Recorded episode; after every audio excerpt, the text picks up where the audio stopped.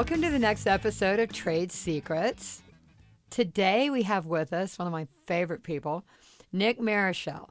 Now, I promised you guys that I'd talk to engineers and producers and artists, and today we're talking to an artist. So, Nick, it's great to have you here. so happy to have you here for my podcast.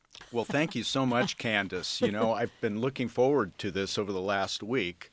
And um, I thought about when we first met. Uh, it was like quite a few years ago, like 25 years ago, when Yeah. you were managing uh, Soundcastle. Yeah, And I did my first recording session there with you. yeah. And um, it was- Loyalty. you can't was- beat loyalty, people. yeah, uh, it, it was a great experience. At the time, BB King was there doing a du- duet Yeah. record with like Marty Stuart Oh, and yeah. Bonnie Raitt, and Yeah, John Porter was producing that Yeah, record. That's that right. record.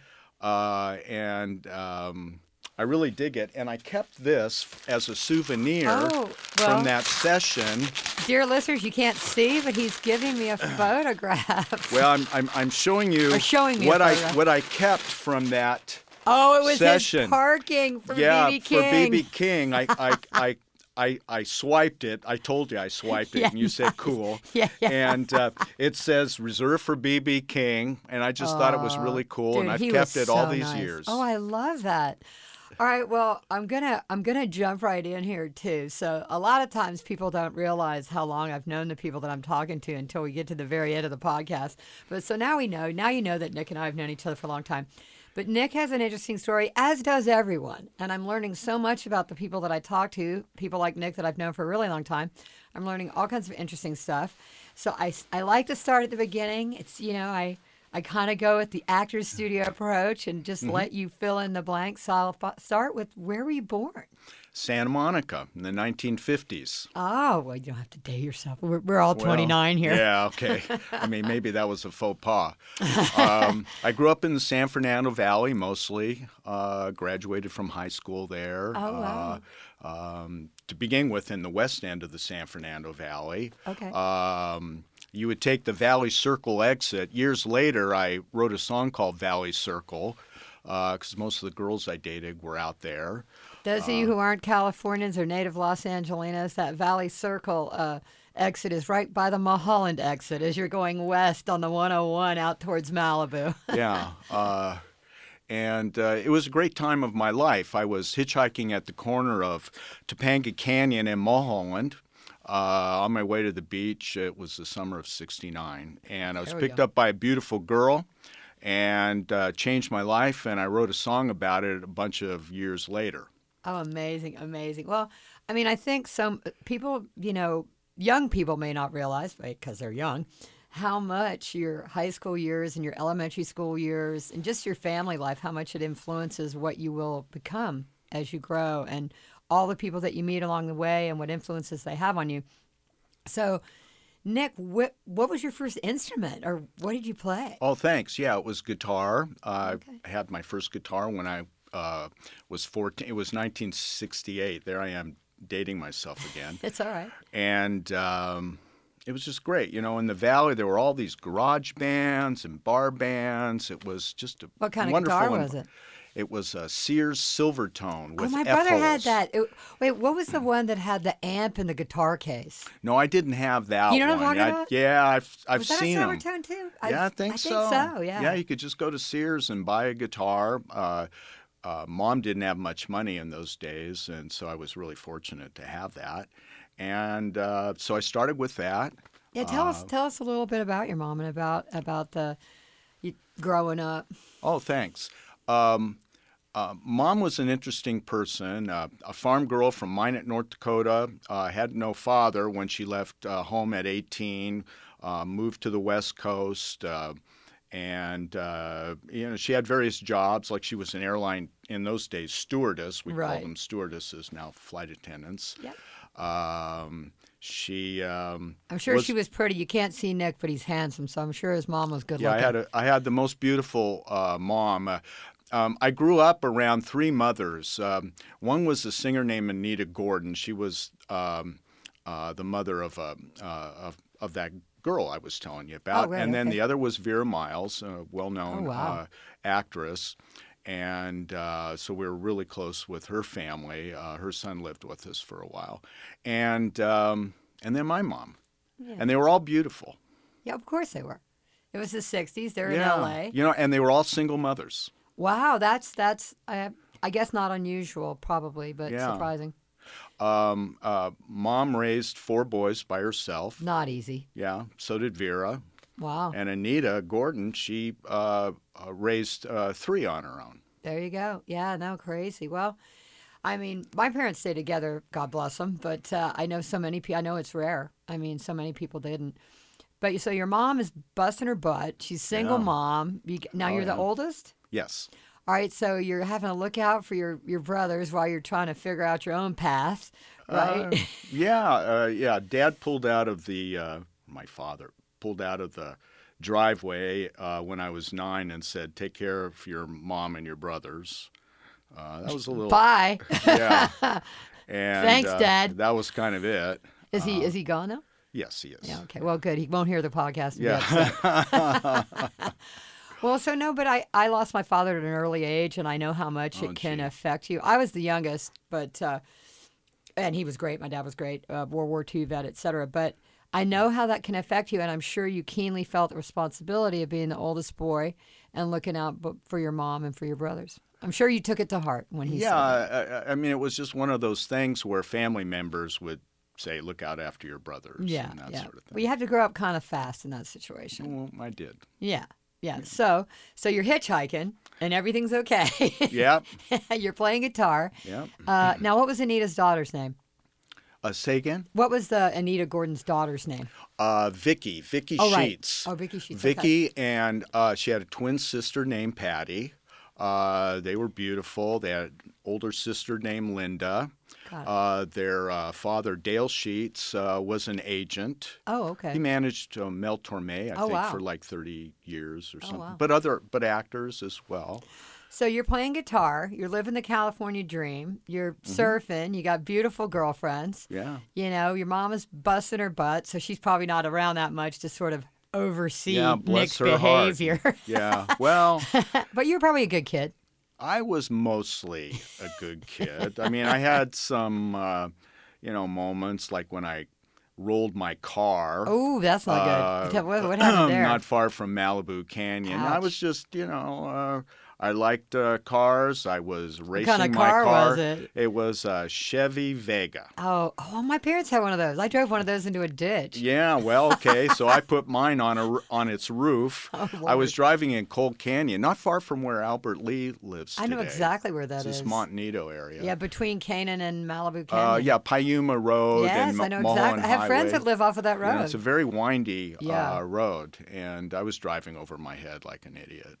Uh, I'm I'm uh, very fortunate. yeah, to those are have- hairpin turns, but not deep ditches. So Yeah. Well, I just went up the Did side of a a mountain. I went no. I went. Uh, you know, they have to cut out. Uh, uh, the hills and mountains to make ro- room for the road, yeah. and I uh, went up this embankment, Oh, and then the car was uh, airborne and landed on its roof. randomly, I have some friends that are musicians that live off of Cold Canyon, off of Piuma. Yeah. Uh, Victoria and Alfonso Rodenas have a band called the Blue Dolphins. They're amazing. I have to let you know when they're playing, but they live yeah. right off of that road. So that's funny that you would say that. Um, so now Nick's in high school. Nick's playing guitar. Well, for, we've, we've skipped from 14 to 18, Yeah, folks. So yeah. Nick's, Nick's in high school. He's playing guitar. And what did you think you were going to do or what was happening that senior year in high school? Like what was what was Nick what were Nick's plans? Yeah, well, um, I intended to be a guitar player. I was taking lessons from a great guitar player named Ted Greene. He was writing books at the time, and uh, you know, a few years ago, I was uh, playing guitar at uh, Westwood Music, and I was playing an American Standard song. Um, like uh, "Song of the South," it might have been "Autumn Leaves," and uh, in walks uh, Kenny Burrell, and he says, "That sounds good." So that made my day. And I told him that, uh, yeah, I learned this from Ted Greene. He said Ted Greene was a great guitar player. Oh, amazing. Yeah, and uh, and and Ted really was. Oh, but I mean, he must have been good if he was writing books about it, and I'm sure he was a great teacher. There was a yeah, he was. Uh, uh, there was uh, an obituary in the LA Times after he passed away um, at kind of a young age. And it, um, I think the headline was um, The Encyclopedia of Guitar. He was just so knowledgeable. Oh, He was great. I mean, he could take an American songbook um, um, number and play it in the style of Bach. Oh, amazing. I mean, holy mackerel! man, Yeah. I'd never seen anything like that The before only or since. The only in all of my years of working in studios, the only and I know a lot of great guitar players, we all do, but the only person I've ever seen do that specifically do that actually is uh, the kid Muse. Uh, uh, what's his last name? Is it Bellamy? I can't remember his name. Matthew Bellamy. Yeah, play a Bach fugue on the guitar, like just crazy. Yeah. Crazy, so good, Yeah. really good. But yeah, that's that's knowing what you're doing if you're doing that. oh, he was brilliant. Yeah, and no, and, a, and a very um, uh, modest person. He was a great teacher. Uh, when I uh, signed up to get lessons, I had to wait about six months uh, for an opening. wow. even back then. Wow. It was at the Ernie Ball Guitar Store on Topanga Canyon Boulevard in Canoga Park. Oh, that's funny. Yeah. We deal with Ernie Ball now. I think they're up in Central Coast now. But uh, all right, so you're you're in high school. What's happening for Nick's senior year? What, what is what is going on when Nick turns 18? You want to be a guitar player. You're taking lessons Yeah. with Ted Greene. Okay, School so that- ends. Yeah. So I'm school ends. I'm still 17. Oh, yeah. Um, uh, I uh, uh, lost my girlfriend at the time, Aw. another beautiful girl, and uh, I thought about going to college. Uh, instead, I moved out with a band. oh, there I started go. living with guys in the band. What was the name of that band? I don't remember. Oh, wow. Well, there you go. Uh, but it was w- uh, with my cousin Peter Marechal. oh, okay. Um, he was uh, kind of a big brother to me when he knew the guitars. He had the Fenders and Gibsons and Vox amplifiers and Fender amplifiers, and he, Oh, wow. he showed me. I uh, I really uh, uh, I think uh, um, understood things much faster because he was mentoring me, right. and we are playing in a band together. Oh, that's so awesome having Yeah. someone that close to you that can help you along. Yeah. So so school ends.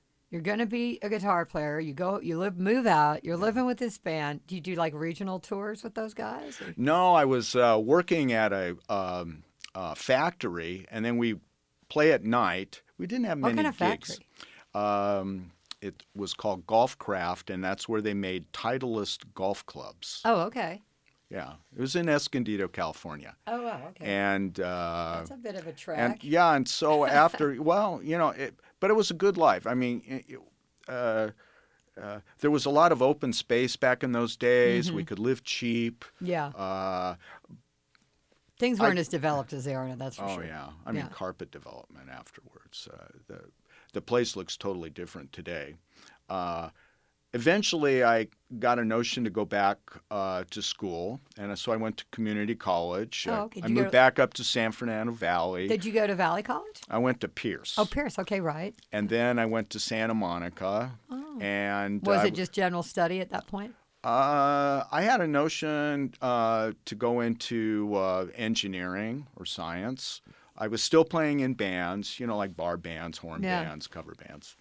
And um, once I uh, uh, started at UCLA, that was in uh, 1977, uh, I discovered that everybody there was smarter than me and I really needed to study. I doubt that's true, you guys. Nick is really a smart guy.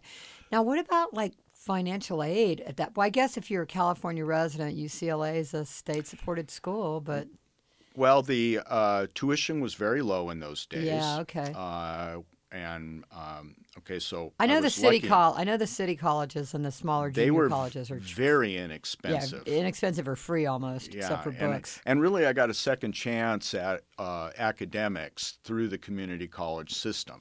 Um, I wasn't a particularly good student in high school. I was an average student. Mm. And I applied to UCLA back in those days. Uh, a lot of people don't know this, but I was rejected to begin with. Oh, you know, well. they probably looked at my transcripts and saw a, a lot of C's. Or your SATs. Yeah, well, yeah, um, and and so when I applied the second time, my SATs were uh, pretty good, Yeah. and um, I was uh, taking courses and getting I'm, good gue- grades. I'm guessing you're heavy on the math side Yeah, I on the SAT. I had a perfect score on the on the sort of the more Eng- the English side Uh-huh. of, of the test.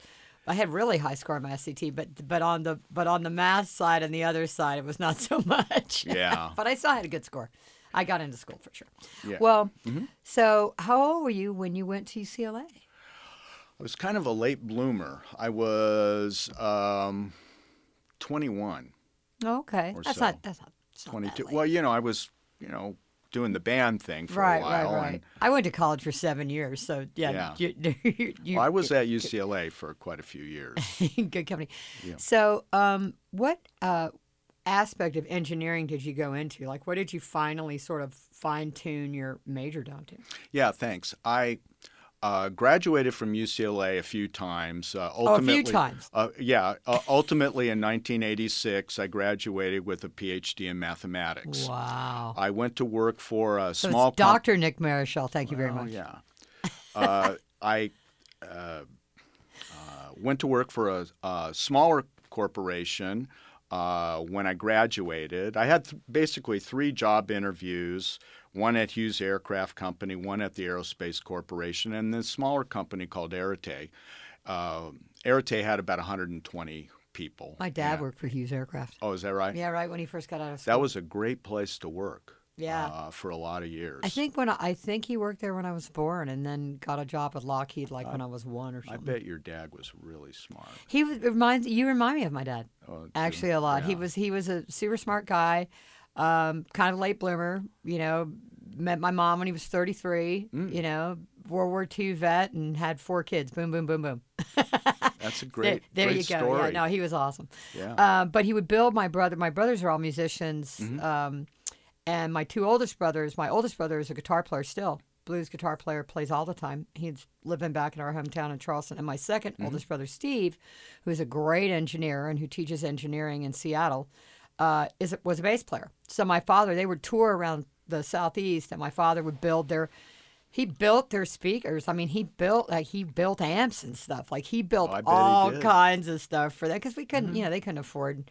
To, I mean, they had nice guitars. They had SGs. I remember that. My brother had an SG because I that was sat my on- first electric guitar. Was yeah, I sat on the neck of my brother's SG when I was six and snapped the neck. I'll never forget that as long as I live. I felt so terrible, but uh, but got that fixed and uh, but yeah, he would he would drive them around and they would do like when they were teens, like under eighteen, they would play all these naval bases all around the southeast, like Beaufort and Georgia and South Carolina. Anyway, Great. but yeah, you do remind me of my dad in all those good ways, and he was a smart guy, and you're a smart guy. So, I mean, people might think that science and engineering are far removed from musical talent, but you have to remember that music is kind of math.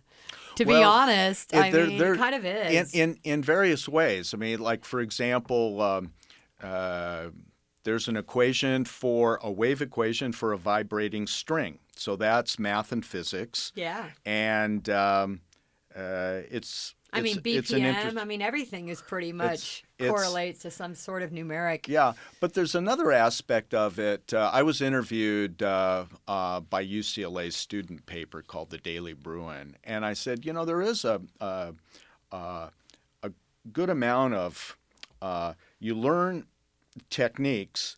And then you apply those techniques in different situations. It's uh, you see a situation and, and you recognize a pattern, and you can apply uh, something you already know to that pattern. And you do that in math, you do that in music. Yeah. You know, like I play guitar licks. I m- might play, you know, a guitar lick I used in, you know, some song a bunch of years ago in another song today. Right. And, and but I recognize uh, that I can apply I mean, there's only that. so many chords. Yeah, yeah. You know, rock, rock and roll gets a bad rap, but I, I think people need to remember what Nick's saying here is that you can have the same situation and apply it in different ways, and that's I think that's also where feel comes in, which isn't necessarily mathematic. I mean, that's where feel and There's an artistic aspect of music. Yeah. Uh, but I have to say that uh, in mathematics, people do, who do it at a high level, uh, they'll talk about a beautiful theorem right, like and it- the proof, Yeah, because and it's you know, art as well. and uh, they they really are um, artists in a in that sense. Right. Uh, uh, the passion, the dedication. Right. Um, the it's it's an intellectual pursuit, but so is music.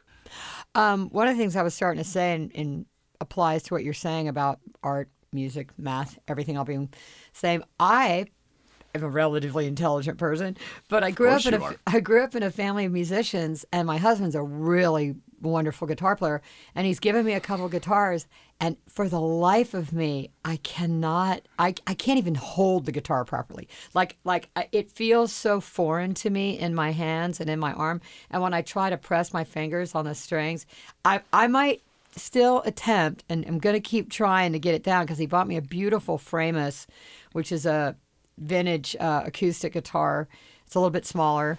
And then he got me a, a nice electric guitar too. So I'm just kind of like, and he's got a, incredible guitars. But every night my husband falls asleep with his guitar in his hands. He plays every day. And I mean, I just, my brothers were the same way. My mom was an artist. You know, all three of my brothers played instruments. We had a piano in the house growing up. And there, my brother took violin lessons. And my mom said to me when I was young, like I was probably six or seven, you know, and I could peck out like, you know, Silent Night or something on the piano. But she said to me, Do you want piano lessons? Do you want an inst- to, to learn an instrument? I said, No, that's what they do. Yeah. Well, Because it was what my brothers did. And, and I just, I just didn't have an, a, a proclivity for it. well, it it I in did your other stuff. case, it was probably a matter of having the interest or not. Yeah. Uh, because you're very smart, and there's no question that if you started out early, you'd have the feel today. Yeah. Uh, I'm sure your husband started playing. He was like 10. Yeah. Yeah, A- like and, you, he was young. You know. I was, I was, you know, I started in 1968, and I've been playing all these years, and Yeah. um, So it's and second after a point, nature. it gets to be second nature, but it's still a, a challenge. You know, I play with really good musicians. Dude, you hire the best. And I, yeah, thanks for that. We that. have to give and a shout really out to are. all your players. Now, let's mention some of the people that play on your sessions. And we're fortunate that Nick comes and records at East West. He records at other studios too. But I, I love that he comes here because he always brings A list guys. Now, tell us who's playing in your current lineup. Yeah, thanks. Um, well, we have um, uh, Greg Mathieson on B3. Amazing. Okay, he's great. Uh, we have Quinn Johnson on piano. I mean, he's world class. Uh, uh, I get a big smile on uh, my face when I'm uh, driving in the car listening to uh, 88.1 uh, Right. K Jazz, and I'm hearing uh, Quinn Johnson Right. as an artist in his own right Yeah. uh, and and and he play he does sessions and he's a musical director for this or that person. Um, he's just very talented. Now you Uh, have people play on the sessions. Do uh, do all the people who play on your sessions play with you in your live shows, or not Yes. necessarily? Oh, okay. Oh yeah, Who's your drummer? uh, John Ferraro. Oh, right. of course. Uh, 2003, we uh, first met each other uh, in the Sweetheart. recording uh, studio. Um, I um, uh, I called John Ferraro because Lee Sklar says call him. Oh, nice. Yeah, in that session, I had Mike Finnegan. I, I met Lee Sklar through Mike Finnegan. Bless his heart. You know, we love him lost so much. we lost brother uh, Finnegan last Yeah. year, uh, and um, and those two guys they played. In fact, my first session with you at Soundcastle was with Sklar and Finnegan. I remember playing basketball with Mike th- uh, when, when that was happening. He was such a great guy, and, and, and they treated me uh, like a peer, even though uh, I wasn't one. I'm still not up at their level. I uh, uh, they were just really great to me. I and- mean, and- I, I think a lot of people don't realize if you and if um, those of you who are listening to this podcast, like like I said, I try to talk to all different people in every different line of the music business. And something that people need to know is that the session players are for hire. I mean, these people that you see on every record back in the day, you know, you had the Wrecking Crew guys that played on every album, and you still today have a similar thing where, you know, that Lee Sklar will be on bass, or Josh Freese or Ferraro will be on drums, or your or you know, Dean Parks or Dean Parks, guitar. you know, or bass players. You've got you know all these incredible bass players, Yeah. incredible drummers. You know Matt Chamber. There's so many. So if those of you who are listening, if I don't mention you, don't be upset. Yeah. But there's so so many, and I think people think, and it's so cool that you realize, like, hey.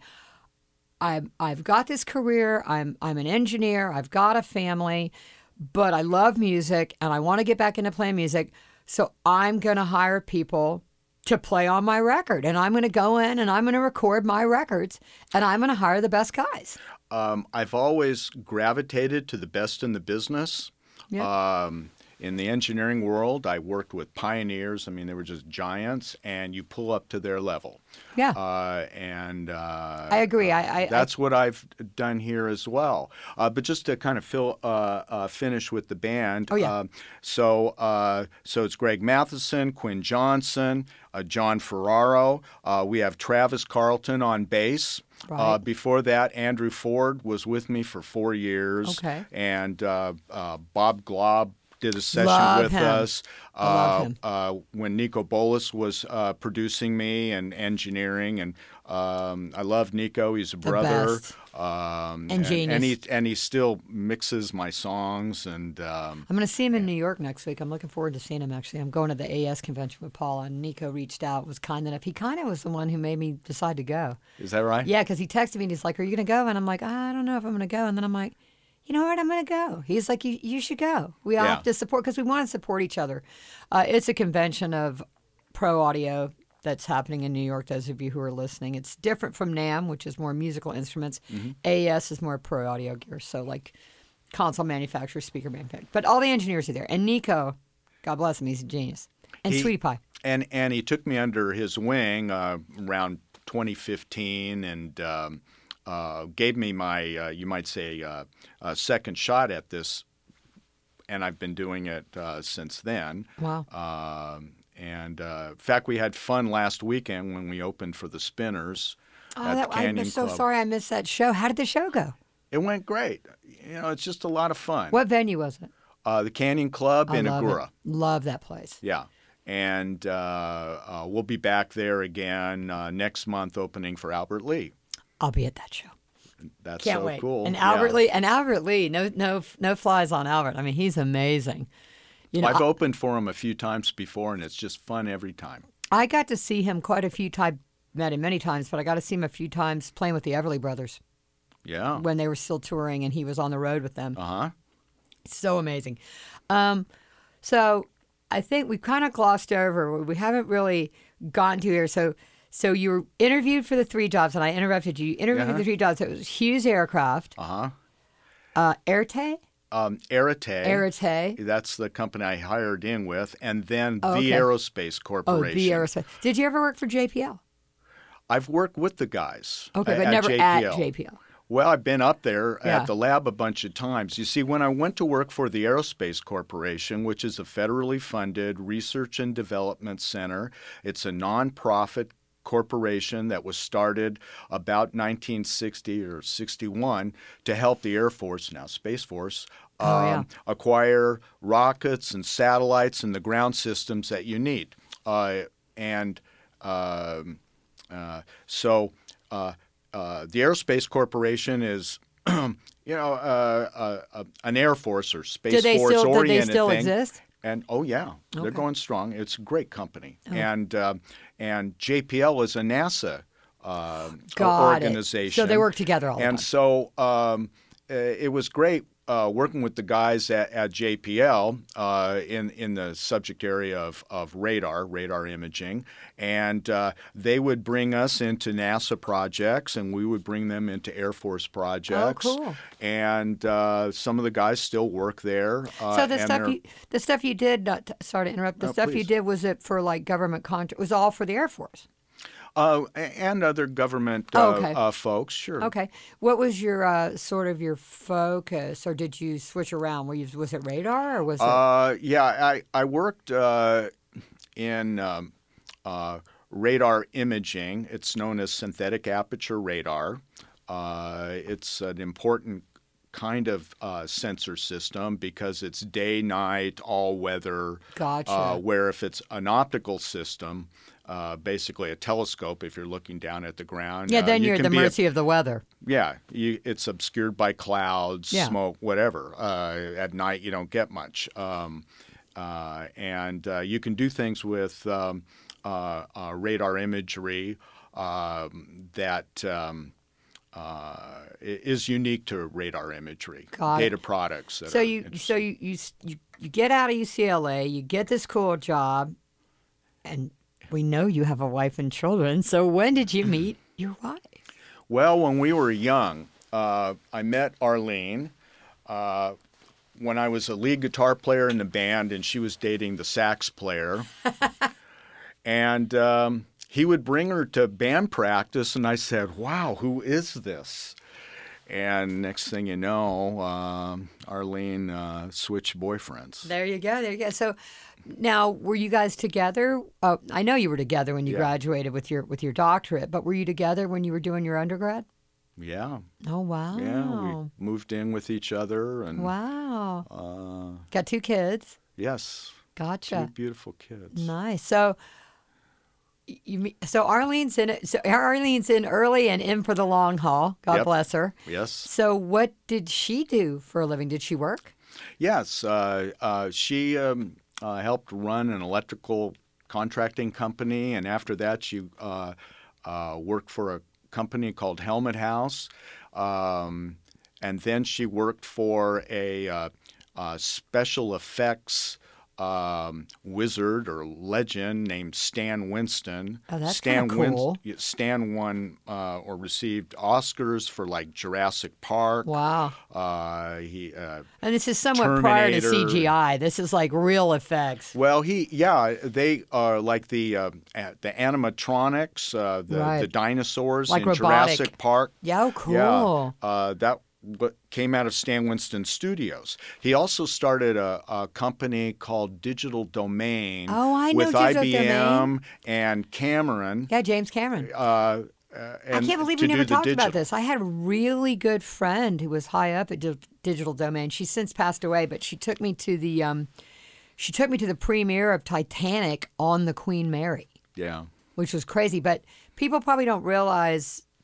You know, they look at a movie like Titanic, and I don't know if they're thinking special effects, but there were a lot of special effects in Titanic. I think a lot of the ocean was. was yeah, the uh, ocean, the ship, computer. a lot of that stuff. But James Cameron is certainly, I mean, with Avatar, man, what a a pioneer also. So I'm sure those two together, him and Stan Winston, that just sounds like craziness. Yeah, uh, Stan passed away uh, quite a few years ago now, and and um, uh, Cameron, Schwarzenegger, and Spielberg gave eulogies for for Stan. It was just uh, it was a very sad thing, uh, but Stan was a great artist. He could you know sit Yeah, like a and draw your- freehand artist. Yeah, he could like draw your portrait and it'd look perfect. Um, you know, you know Stan Lee, the comic book guy, right? The the Mm. guy who did all the the is it Marvel? I think he's Marvel. Uh-huh. He also artist, crazy, you know, just free form, amazing. Obviously, if you look at comic books, but people don't think about that now when they see the movies and stuff like that. They don't realize it all started because this guy could sketch, or these people could draw Yeah. freehand. You know, commercial art. My mom was a commercial artist pre-computers, so I would see things like that. Like my mom was a great painter and a great artist, but this is before computers. You know, so she would have to do like posters and like use overhead projectors and all kinds of crazy stuff. And this is, you know, you didn't have a copy machine or a printer in your house in the Yeah, 60s. you had to be good. it's like the music Yeah, business yeah, before auto tune and things like that. you Very know? similar, actually. That's a good analogy. So, how long did you work for the aerospace company? I was with them for 30 years. Oh, wow. Yeah. Do you consult? Or are you on a board? Or Well, I like was um, I uh, uh, left full time work there, uh, and then I was with them for the last five years uh, with a consultant status, Mm-hmm. but I turned in my badge in 2018. Oh, was that Yeah. bittersweet? Well, it was time. Yeah. It Yeah. was time for me to do other things. When it was time, yeah, it was time for you to get back and do do music full That's time. That's what I'm doing, baby. Yeah, that's the plan. So, well, Nick isn't very old, by the way. Keep, we keep making it sound like we're all ancient or whatever. It's it's not true. He's he's fine. He's got a lot. He's got a lot left in him. I can tell you that right now. So, um, Very generous. oh yeah, no, it's true. Um, so. New songs, new projects. When I come to see you next month, am I going to hear new material? What am I going to hear? Well, uh, sure. I'm I'm thinking about working in a, a song that, actually that we recorded here not that long ago um, uh, that I wrote called uh, "For the Last Time Again." Okay. Uh, it's kind of an Amar- American songbook um, oriented thing. I, Gotcha.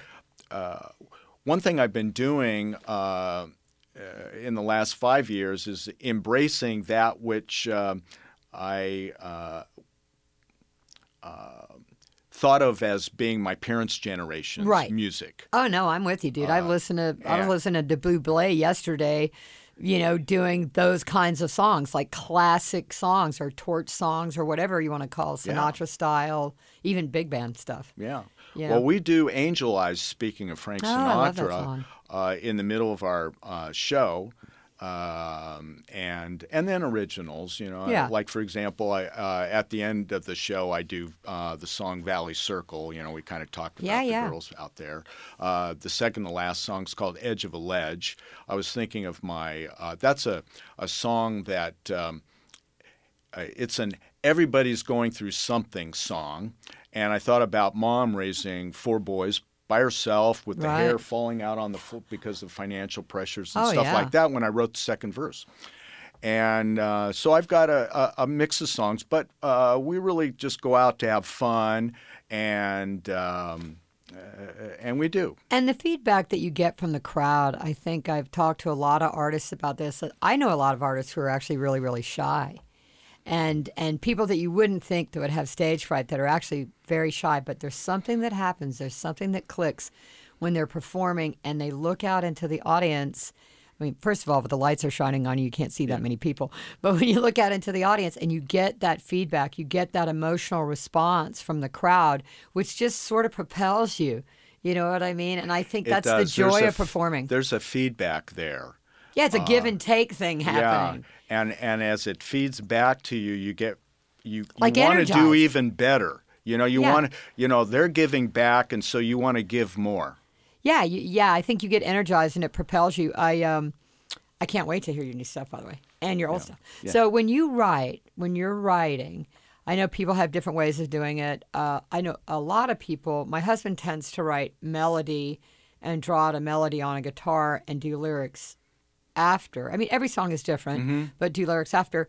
Some people use piano when they write. Some people use guitar when they write. I mean, when you're at home, or do you work out your songs on a guitar or piano or Um, sometimes the lyrics come first. Right. Sometimes the uh, guitar, the chords, um, uh, comes first.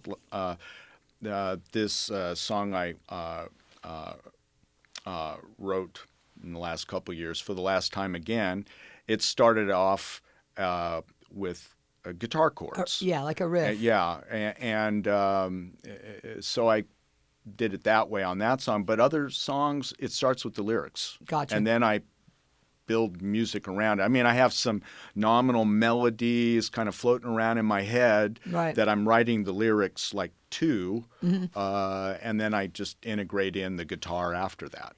Yeah, I mean, I, I, since I'm not a musician, for me, obviously, I like to write. So for me, it would be definitely like I write poems and things like that. And I was talking to my husband. He was, I don't know if he ever will, but was considering maybe taking some of the things that I've written and turning them into songs.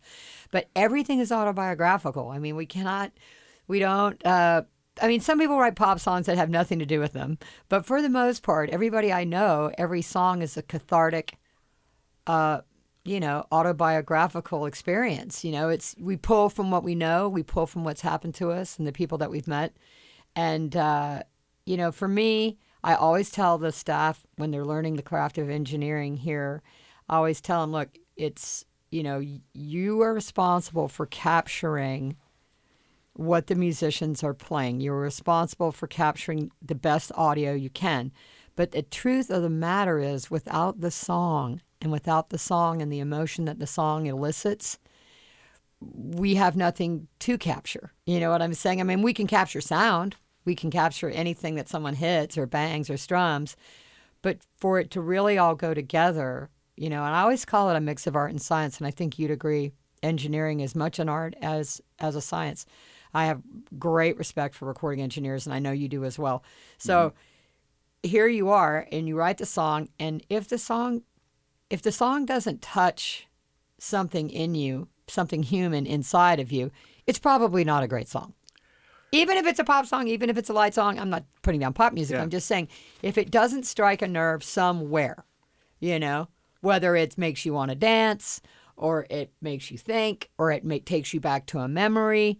For me, music takes me back. It's like smell, you know, like it takes you back. Like, you know, oh, I was, you know, I remember hearing the Beatles for the first time. I was like five you know, or dancing to twist and shout. My mom would always make me dance in front of her friends. yeah.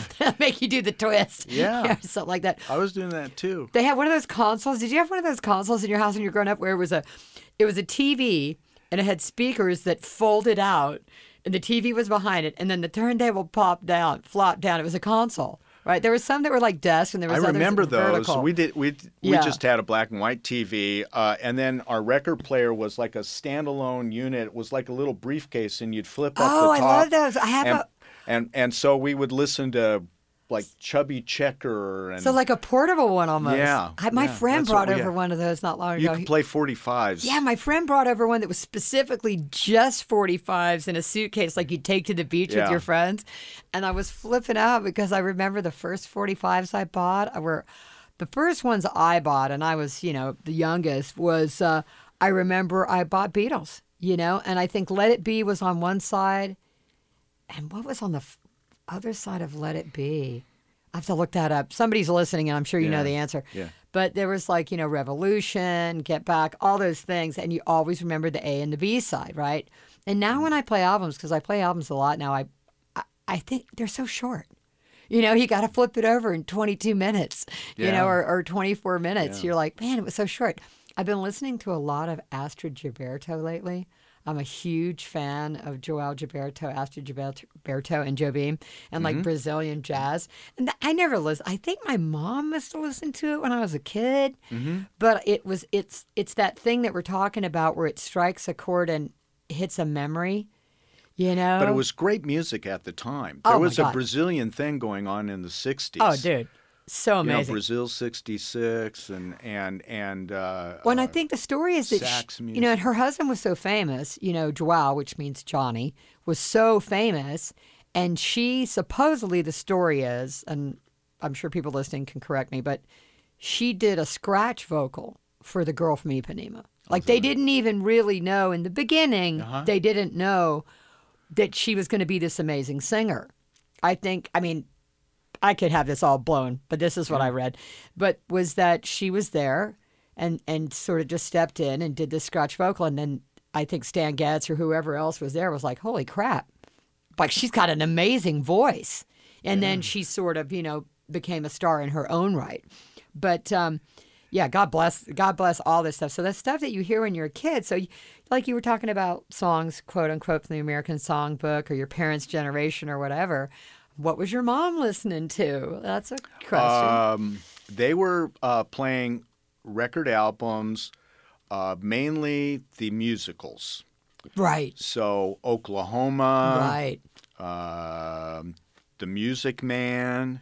Okay, so my mom calls Bonnie Raitt yeah. John Raitt's little girl because John Raitt yeah. was was the performer for Oklahoma. Yeah, my mom was friends with John Raitt. Oh wow! And, and uh, uh, yeah, my mom wouldn't know who Bonnie Raitt right, is. Right. Yeah, my mom would be like, "Oh, is that John, John Raitt's oh, little John girl?" Ray. Yeah, I know. John, He's great. Yeah, yeah. great guy. You know.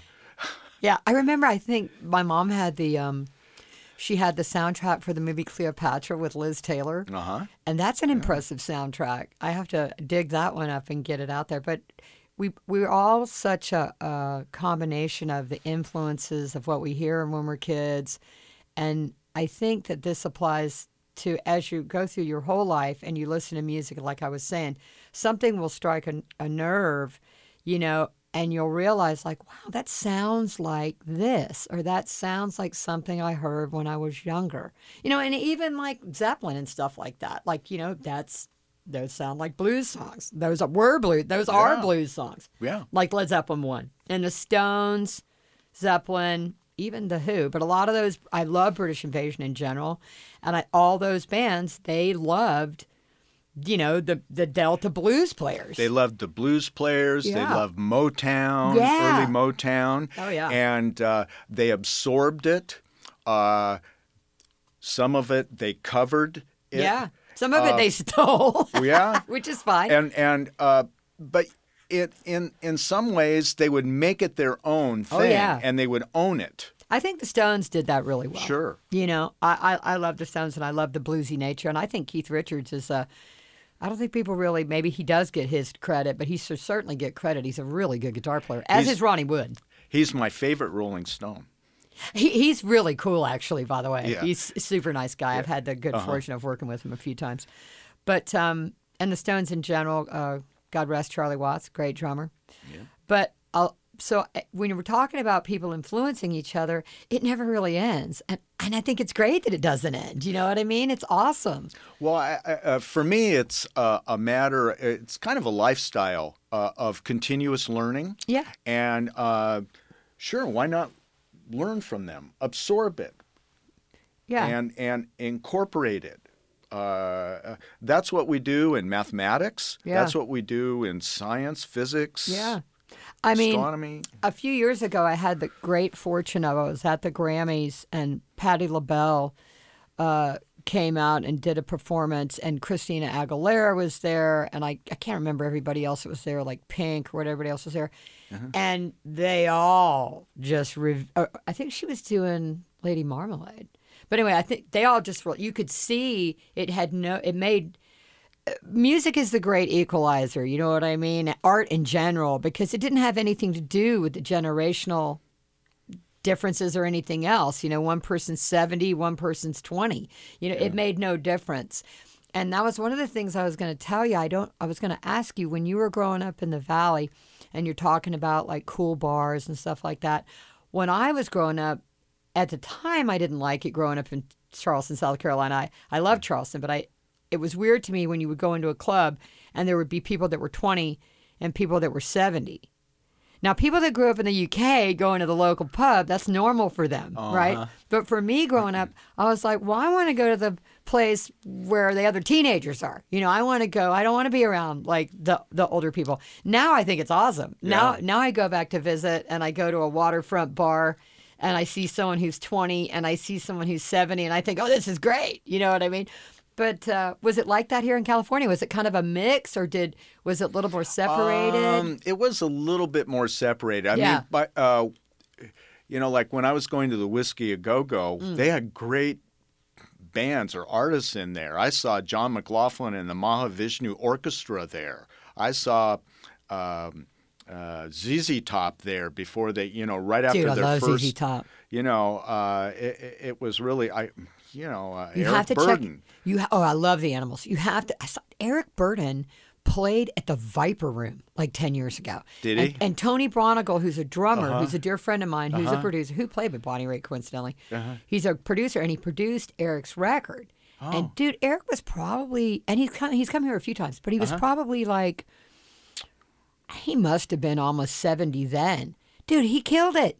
He was amazing. I- I love the animals. I love the way he sings. oh, so good. How's the Um, Rising Sun? Both, both, um, Dude. One of the first concerts I went, well, the very first concert I went to, uh, the headliner was this was at the Shrine uh, Exposition Hall, and uh, Grammys were it better at the was, Shrine. It was Iron Butterfly. They had a hit called In-A-Gadda-Da-Vida, and the opening act was Creedence Clearwater Revival. God. they had a hit called Susie Q. Oh yeah. And uh, shortly after that, I went to my second concert, and uh, the headliner was Eric Burdon and the Animals. Oh, my God. It was uh, late 68 or early 69. Wow. And I remember them doing a song called Monterey, which they had written after the Monterey Pop Festival of 1968. Yeah. And uh, the uh, opening uh, uh, band was Steppenwolf. Oh my God. All bands that I love. Yeah. Um, John Kay, unbelievable. Right. Incredible. Dude, I think, uh, and obviously Fogerty and Creedence, and I mean, all these bands are so amazing. Now, a funny story about Iron Butterfly. Um, I can't remember the lead guitar player's name.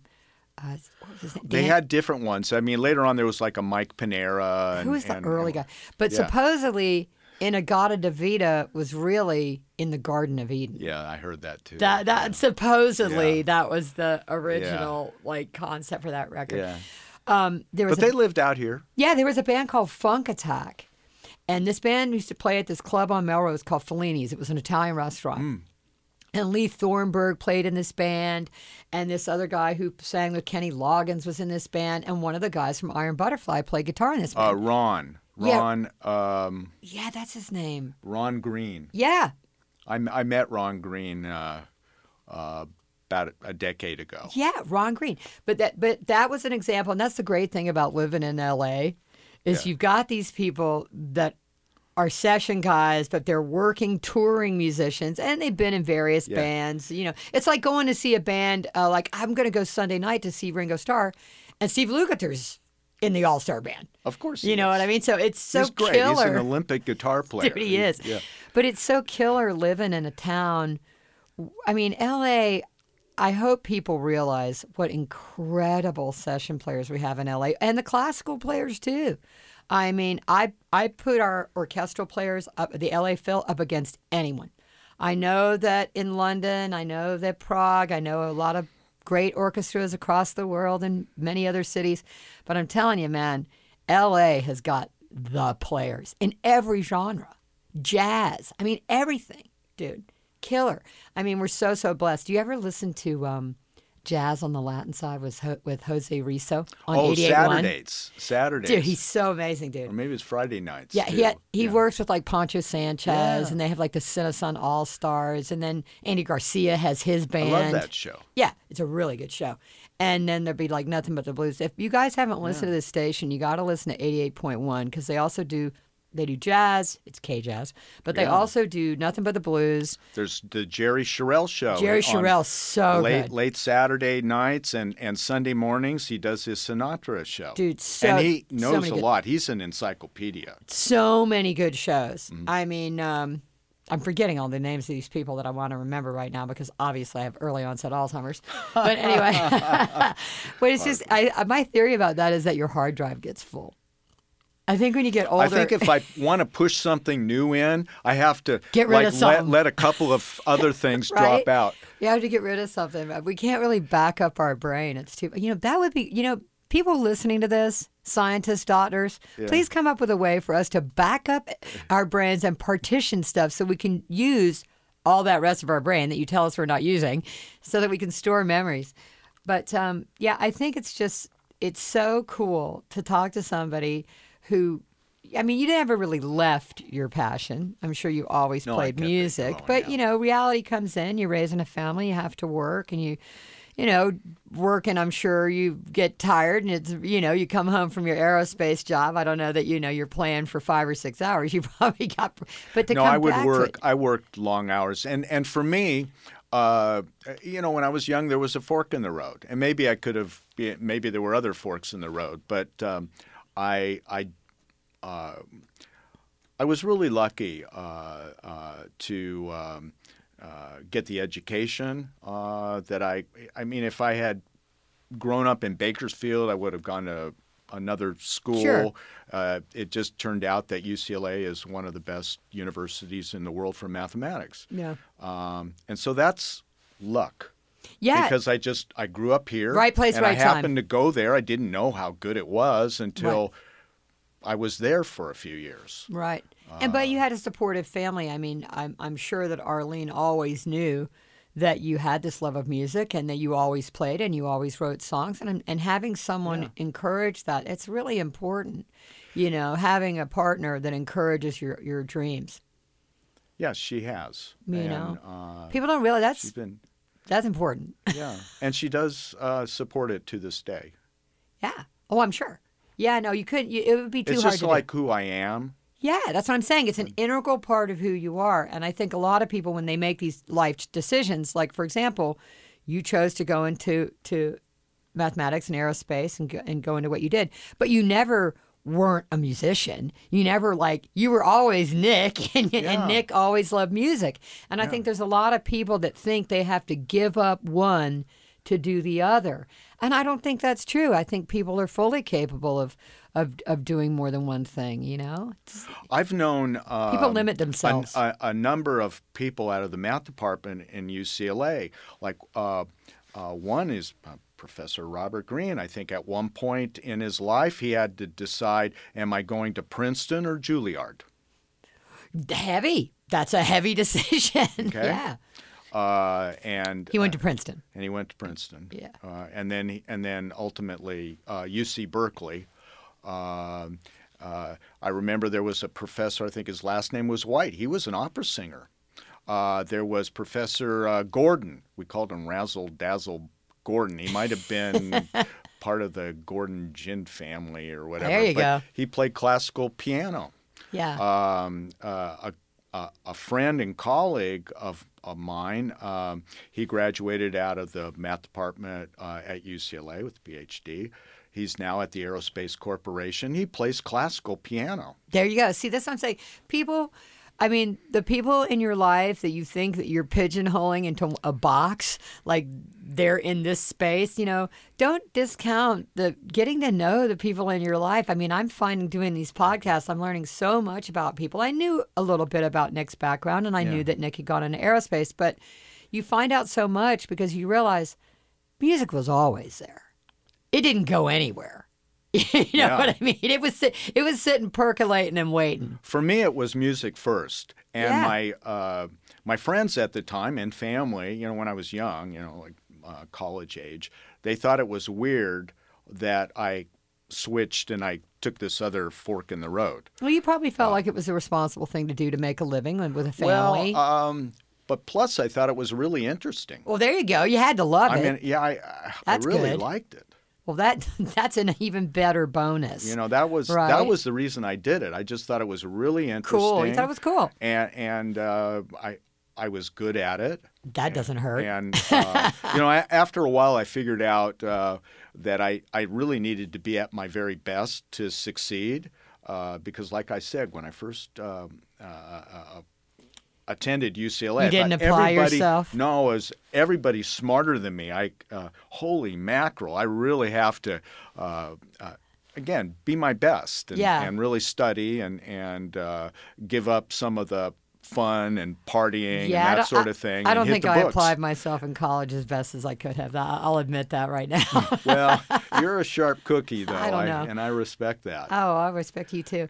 I um I think it's so important and and and that's why it's called trade secrets. You get the double entendre here. Yeah. I think it's so important that people understand that there's so many different ways to create. There's so many different ways to make your mark in the music industry. You know, I'm not a musician, but I love my job. I have this great career. I get to run this incredible cathedral of creativity. I always say that uh, I'm a curator of a working museum. You know. Candace, today you are a legend. Oh no, I don't think that's true. Uh, yeah, you are. I don't know about Uh, that. Everybody knows Candace. Everybody loves Candace. Ah. Uh, you're an institution into yourself. I should be in an institution. my uh, my assistant, which is really we have to come up with a different title for Keith. He needs to be master of the known universe or something, or Yeah. lord of all he surveys. Master of his domain. yeah, because he's an incredible engineer. Uh, he works with me in the office, poor thing. Yeah. But he's also a trombonist, you know, and I think that we need to get him back on that trombone. We need it. We're looking at we're looking at Keith now. Yeah, see, we love the Keith. studio. We By love the way, he's he, he he's a great engineer. He does fabulous work with us. dude, he's my husband's engineer too. I'm telling you, my husband is not easy. Yeah, I mean, I was here last week, and and uh, uh, Keith is doing a great job for us. Yeah, we don't want his head to get too big, but he's a great engineer. He, He is. is. He's really a good engineer, and, and that's an example of someone who had a PhD, or rather, sorry, master's in trombone. Yeah. Right, and then goes to recording school, and you know we're all knuckleheads, but goes to recording school and then comes here as an intern. becoming an assistant engineer, and the owner's son was my assistant, Blake, who you know. And I said, man, I, and Blake was going to split and do marketing for the parent company. I'm like, man, I need a good assistant. And uh, those of you who are listening, I, you know, female wants a male assistant, you know, whatever. It's not a sexist thing. I just feel comfortable. Three brothers, et cetera, et cetera. Uh, there were other people I probably could have plucked and groomed, but I wanted someone who had an engineering background because what little engineering background I have in my career starting out that my older brother taught me before I became a booker and before I became a manager was unbelievably helpful in my career because you understand the language, you understand what people are talking about, and I knew that I needed someone by my side in the office that was an engineer. So we love Keith. Keith's awesome. Keith is the uh, re- engineer for Trade Secrets. So uh, if you don't like the way it sounds, uh, write Keith at eastweststudio.com. anyway, um, but yeah, no, he's so, so talented. But that's, I'm just saying, that's a classic example. Like people don't know that Keith has a master's in trombone. You know what I mean? It's crazy. You know, He's a very bright guy. Nick, Nick is a doctor of mathematics and he's a badass guitar player and a songwriter and performer. So- That's that's there you go. more generous than I deserve. Oh, I, I love your music. oh, I, thanks. I love your music. Thanks. man. Um, so, uh, is there anything new and exciting besides these live shows? Is there any? I mean, are you are you? I'm sure you're always writing. Do you have stuff that you haven't recorded yet? Do you have stuff you're working on? What, what, are, you, Uh, what are you doing, Nick? Well, I'm I'm actually working on uh, some uh, songs that uh, Keith recorded with us uh, uh, last week and uh, the session before when we were here. Are we going to let Um, cats out of well, the bag if we you say know, I- song titles? At one point, I uh, uh, said to myself, this is about a month ago, that uh, I've played slow blues songs written by other people. Right. And I thought, okay, why don't I write one and then I'll record it, release it, and I don't have to like pay royalties to some other writer. Right, right. And uh, so I did that, you know, for the first time. You know, I, I, I tend to write like rock blues songs or American songbookish kind of songs, but never a, a 145 slow blues song. Oh, really? And so I thought, you know, this is time while I still have uh, uh, the energy and whatnot. And, and it came together, and I'm, you know, kind of happy about What's that. the name of this blues song? I haven't named it yet. I, right now, I'm just calling it the blues tune. the blues track. yeah. Well, that's cool. Yeah, I think stylistically, I mean, I've heard your stuff, but I think there's a lot of different influences in there. Well, I mean, yeah, there's I mean, jazz influence. There's not, like you said, blues. There's, yeah, American Songbook is a good reference. Um, all stuff that appeals to me, that's for sure. Well, that's no, really it's true. generous of you. It's true. I mean, honestly. I, I, I don't want to ever say there's no genre. I listen to lots of different kind of music, and I think we all do. I, I don't really listen to death metal. That's not that's not that there's anything wrong with death metal. It's just not my thing. Or speed metal is not my thing. Yeah. You know what I mean? I'm the I- same way. Yeah, it's just not my vibe. But every now and then I'll go like I had like a Zydeco kick not that long ago Yeah. where I was listening to Why a lot of Zydeco and I was like, okay, that's cool, you know. And then you listen to like, what was it the other day? Someone was laughing uh, because there was accordion on like a hip hop track, and I was like, this is so awesome, you know what I mean? I, accordion's hard. Right? It's it's. I think all instruments are hard, but it's it really when you hear someone who can really play accordion, it's like wow, how cool is that? It's like hearing someone play the theremin. You know, it's like yeah, I agree. so crazy and so cool. so agree. I I think it's awesome, and I love it when we were we keep bringing this up, but I love it when people who are in a younger generation they hear something that appeals to them. I know I know that LP sales are out, you know, out the roof now. They say that album sales are h- higher almost than they've ever been, which is good. That's that's heartening to me that people are buying physical.